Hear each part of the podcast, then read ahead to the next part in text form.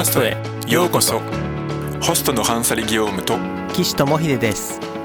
このポッドキャストではフランス人と日本人経営者と個人事業主組織の力と個人の柔軟性それぞれの異なる視点から日本のゲーム業界や経営環境について議論していきます。こんにちは。先週の続きです。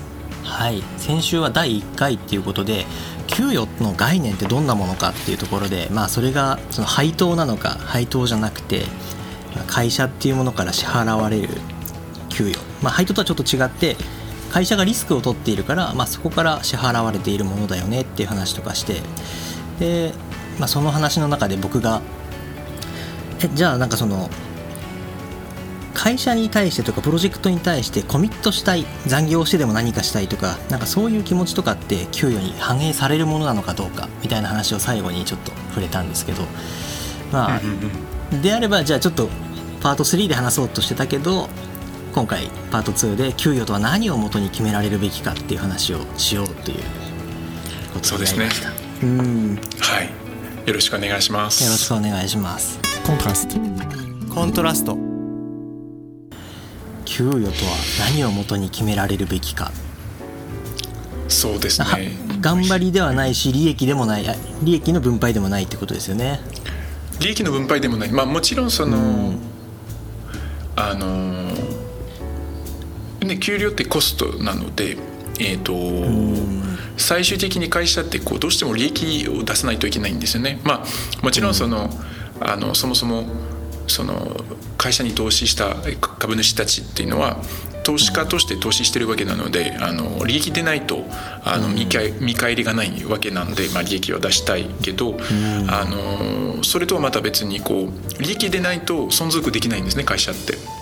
あるいはこう常にお金を借りたりまたこう投資家からお金集めたりはあのし続けなきゃいけないのでやっぱどっかのタイミングで利益出ないといけないと。なので、あの予算とか考える時にその利益が出るように、えーとまあ、売上とコストを照り合わせて、えーまあ、基本的にあの 売上よりはコストを少なめっていうのがすごい根本的な考え方なんですけど、でそのコストの中で、まあ、人件費があると。要するに給料っていうコストが、まあ、多くの会社ではやっぱその特にこう IT とか、えー、ゲーム業界は特にそうなんですけどやっぱこう人件費給料っていうコストがかなり、えー、大きい部分を占めてると思うんですね。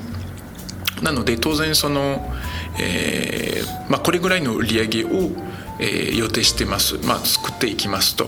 でそれを作るために、えー、これぐらいの、えー、まあリソースというか、まあ、人が必要だと、うん、になった時にじゃあそのこれぐらいの人数の人に、えー、もうこれぐらいのコストしかもうそもそもかけられない。うんうんうん、っていうことになるのであのまずそのそれでこう天井上限っていうのが決まるんですね。でその上限の中で、えー、やりくりをしていくと。いう感じですね。それはまあ一つの給料の考え方、えー、まあのまあ一つの側面だと思うんですね。そうですね。まあ雇う側のすごい生の感覚だなって思いました。うん、まあそうですよ ね。そうですね。うんというでその中でいろんな側面も出てくるんですよね。うん、あの例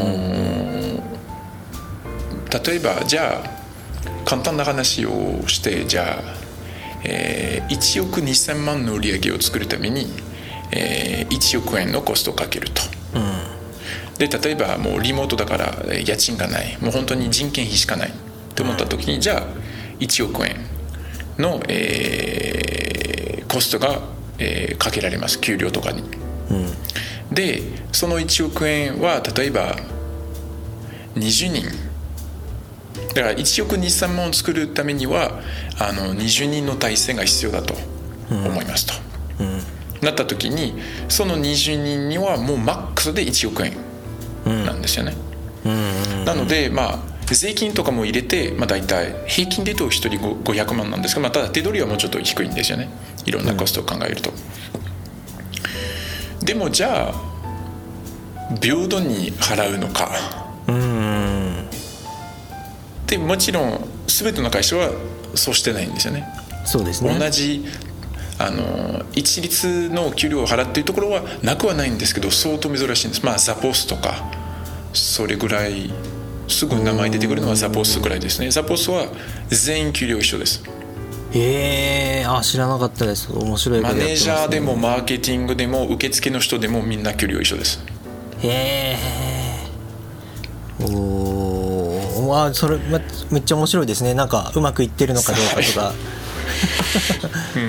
うん、一応その会社はうまくいってはいますけどあの相当変わってる会社でしかもそれを実現するために、えー、その会社ができてるというかそのこうあのその経営理念の一部になってるのであ面白い、まあ、あまり、まあ、そういうまあ、そういう意味ではその事例があるんですけどあの本当にもう例外というか、うん、ほぼないに等しいなんで、基本的に平等に分配はしないんですね、うんうん、そう考えるとじゃあ一番高い給料と一番低い給料の違いどう考えるかとか。そうですね。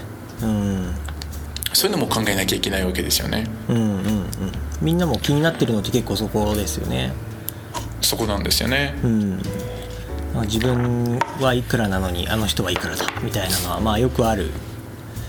よくある話ですね。そうですよね。うんでそう考えると、まあ、あとはまあ、それは会社、まあ、経営者で見た、えー、側面ですね、うん、なのでまずその当然持っていない金を給料に使うことが不可能なので、うんうん、えーと、利益を出すために、えー、売上より低いコストを、えー、分配していく。だそれがまず上限ですねだ例えばもう上限いっぱいだったらいくら一人がすごい頑張ってくれたとしてもすごい優秀だったとしても、うんうん、もう物理的に給料を上げることが不可能。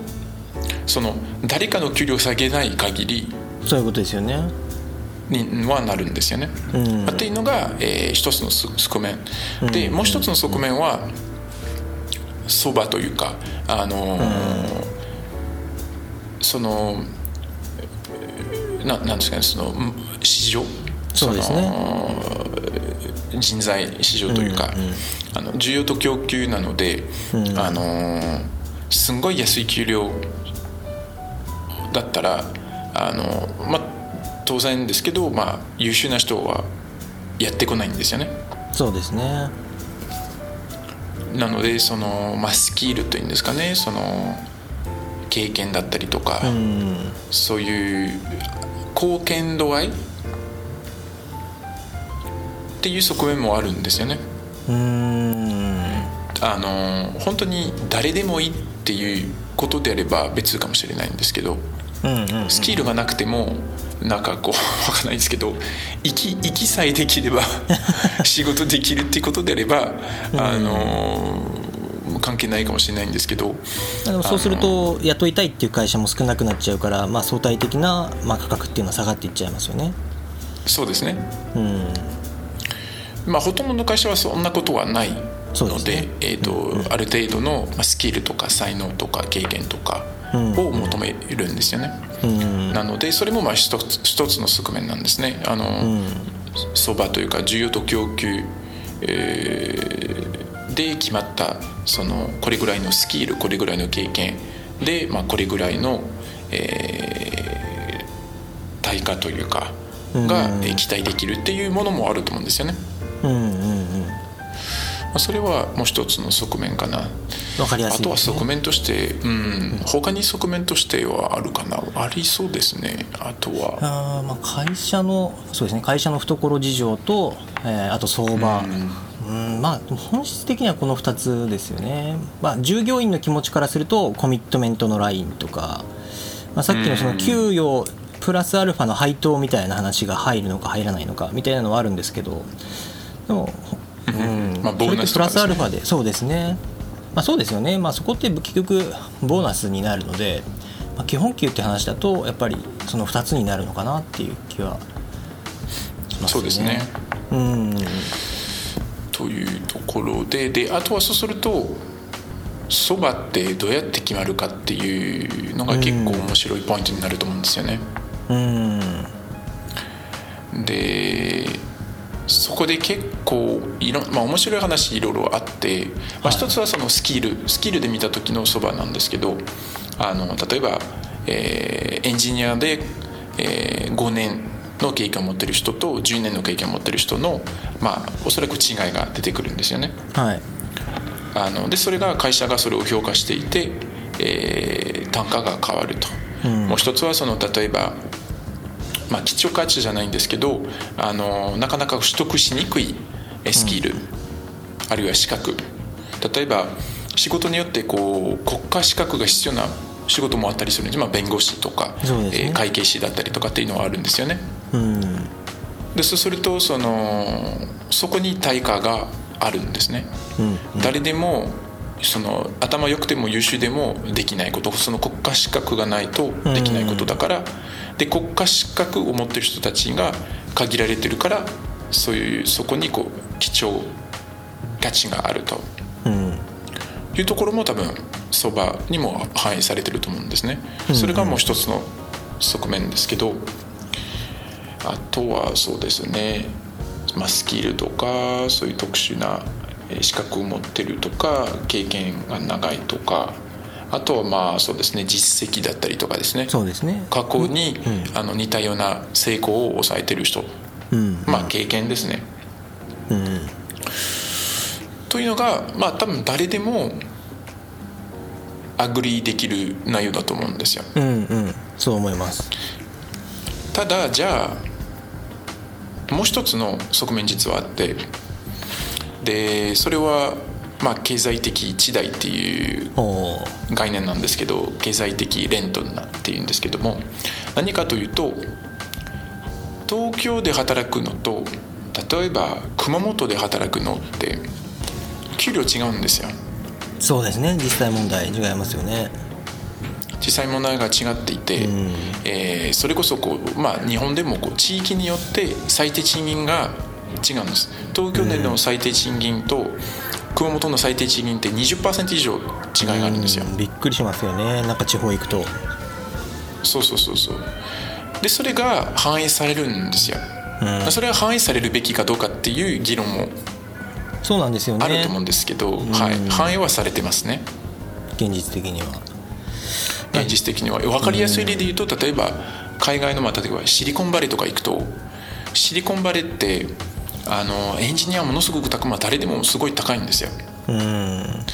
でもなぜ高いかというとすごい優秀だからっていうよりはシリコンバレーに住んでるからなんですよ。うんうんうん。あのシリコンバレーって年収2000万以上稼げないとあの貧困ライン。を下回るぐらいいなんですよ。家賃が高すぎてあの家族とかいて子供いたらもう学校とかあの医療とかであのやっていけないんです。年収2000万でやっていけないんですよ。うんうんうん。そうするとそれを見てやっぱり給料が決まるわけなんですけどでもじゃあ隣の州とか行って、そうですね。うんそれが不思議なんです。けどじゃあなんでシリコンバレーはそんなに高いか？そもそもなんでレントがあの家賃がそんなに高いなのか？うんっていうのもそれもまた面白くてあの高い給料があるもらえるから 家賃も高くなるんですよ。なぜかというとね。シリコンバレーにいたらすごい仕事に就くからみんなここに来たがるわけですね。うん。そうするとあの需要と供給のバランスが崩れて供給よりは需要があのはるかに大きいんねですよ。家賃を倍にしても人が入るってことですよね。そうそうそうそうそう。うん。それがまさにだからエコノミックレントっていうのはレントは家賃という意味なんです。まさにそれなんです。よそれにエコノミックレント経済的えーレントっていうえー定義はそのその人とかその地地域のそのアウトプットと関係ない付加価値。うん。その人とかそのスキルだから、えー得られたこう付付加価値じゃなくて本当にそこにいたからそこに住んでたからの付加価値ってとこなんですね。それがエコノミックレントっていうんです面白いですね。なんでそうなるかっていうのはすごい分かるし分かるけど、納得もいかない部分もあるというか、まあ、納得いかないですね。そうですよね。だから例えば、まあ、経済的にそうなってくるってことですね、ね。うん、経済的にそうなってます。だから例えば東京で1000万を稼いでる人はもしかしたら熊本行ったら700万しか稼げないんですね。でじゃあその1000万稼いでる東京に住んでる人と700万を稼いでる熊本で生活してる人の300万の違いがあるかというとないんですよ。そうですね。アウトプット、うんうん、その実際にこう会社に、うん、そうそうそう。会社に与えている貢献度合いの300万の違いがないんです。うんうんうん。それそこまではすごい納得いくんですけどそうなってくるとじゃあその300万はどこに消えたのかっていうことですよねあそれがだからあの経済的レントっていうんですよ、ね、もらってる人間からしたら、まあ、その家賃に消えてってると思うんですけどでもその同じアウトプットしかしてない人を2人雇ってて東京の会社は1000万払わなきゃいけなくて熊本の会社だと700万で住んでるってことは東京の会社はそれだけより多く稼がなきゃいけないじゃないですか。っていうことになります。ってことになります。ってことになるんですね。うんうん、でも一つの考え方としてじゃあなんで東京でやってるかっていうと東京でやった方がまず一つ優秀な人材が集まりやすい。うんそういうことですね。なぜかというと、うん、有名な大学はたくさんある、うん、えー、空港がすぐ隣にあるから海外との交流がやりやすいとか、うん、えー、お客さんが、そうそうお客さんが東京の方が多いからビジネスしやすいとか、そういう背景がありますね。ということですよね。まあ、だから一個人の能力は一緒かもしれないけど企業からしたらその同じ能力を持ってる人を獲得したりその人でビジネスをする上で有利だからなんですよね。だから都会で仕事をするし都会で高いお金を払ってるそうですねそういうことになりますうんそうするとなんかそのその地域のエコノミーに対して回ってる経済に対してお金を払ってるってことなんですかね、まあ、その経済のおかげでビジネスも大きくなるし大きくなってるから、まあ、そこの土地にお金も落とすし。そうですね。うん、まあ、そういう経済圏へのコミット、ね、経済圏ですね。うん。でそこは結構あの一人のまあ経済学者があの話してるあのポール・コリアっていう経済学者がいるんですけどあの結構そのエコノミックレント、まあ、その経済的レントをすごい問題視にしていてでなんで問題視にしてるかというとあの悪循環というか、うんうんうん、というふうになっていて、うん、あのどんどん東京に集まってくるわけですね、まあ、例えば、ね、あのアメリカだったらシリコンバレーなんですけど、うん、そうすると地方に流れないんです。なぜ流れないかというと、あのー、結局優秀な人って東京に行きたがる。なぜかというとそこに仕事があるからですね、で会社も優秀な人を雇いたいからやっぱ東京に行くわけなんですよね、でもそれって東京が特別特別にいいからとかじゃなくてそういう循環になっていて、でそれをまたさらに利便性を上げるために空港もがあの空港ができたりあの大学ができたり有名な病院ができたり、そのインフラがどんどんこうあのまあ、揃うというかそうです、ね、整っていくわけなんですよね、うんうん、それをじゃあ地方に再現できるかっていうとできない、うんうん、簡単には。そうですね。でも面白いことにその会社が例えば東京でビジネスやって成功した時にそれが例えばあの分かんないですけどいいプロダクトを作って優秀な人を集めてそのいいプロダクトを作って成功してたくさんの利益を得られた時にその利益の何パーセントが自分の力なのか、うん、それかそれかまた経済的レントによるものなのか。あの要するに大学にお金払ってないわけですよね。インフラにお金も払ってないんですよ。そうですね。その東京が便利なんですけど、まあ、もちろん税金で払ってるっていう言い方あるかもしれないんですけど、でもそのおかげで会社がすごい成功していてレバレージが効いてすごい利益たくさん出るわけですね。だからうん。ポル・コリエが言ってるのは正しいのはその経済レントが高いところの税収税率を上げるべきだっていうんですよ。あすごい利益が出た時にもっと利益を取るべき。なぜかっていうとそれは自分のおかげとかじゃなくて一部がやっぱそのすごいインフラがあの整ってるから。あまあそうですね。すごいわかります。まあでもそこでそれやっちゃうと他のところに流れちゃうから難しいんですよね。いやでもその彼が言ってるのはそれを税金として取って地方に投資するべきだっていうんですようんうんうん。わかる気はします。あその、ん。それはいいことなんですけどなんか実実地はすごい難しいなっていう話です。あ、まあ、もちろんもちろんもちろんもちろん。そうそうそう。なんかその結局それをやると都会でやる意味って薄れちゃうから都会からみんなが離れていっちゃう。まあ話し話したいんでしょうけど。そうそうそう。いやでも多分そそこそれは根幹なんですよ実際に。あのーだから地方がどんどんわかりそます。の死んでいくんですよ経済的に。そうなんですよ。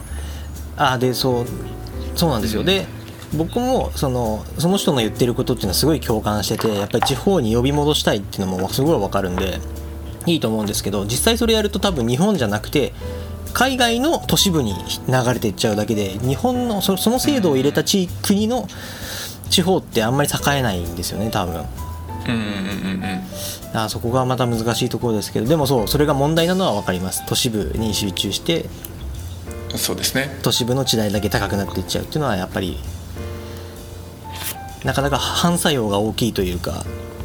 うんうんうんうんうん。うん。で今ねその在宅がそうなんですよ。割と結構こう普通というかその一般化された時代において、どこからでも仕事できるのにじゃあ例えば熊本に住んでるからといってそのじゃあ給料を下げるべきなのかとかね。そうなんです。あそこはむしろ聞きたいところだなと思ってて従業員の感覚でいくとやっぱり会社の給与レンジっていうものがあると思うから熊本に住みながら東京の給与をもらうのが賢いと思っててまあなんかそういうムーブメントがやっぱり来るのかなとは思ってるんですけど。どうどうですかね。まあなんかそれがいいんじゃないかいいことなんじゃないのかなと思うんですけど。いいとは思いますね。でおそらくただそれをどんどんしていくとおそらく平均的に給料が下がっていくと思います。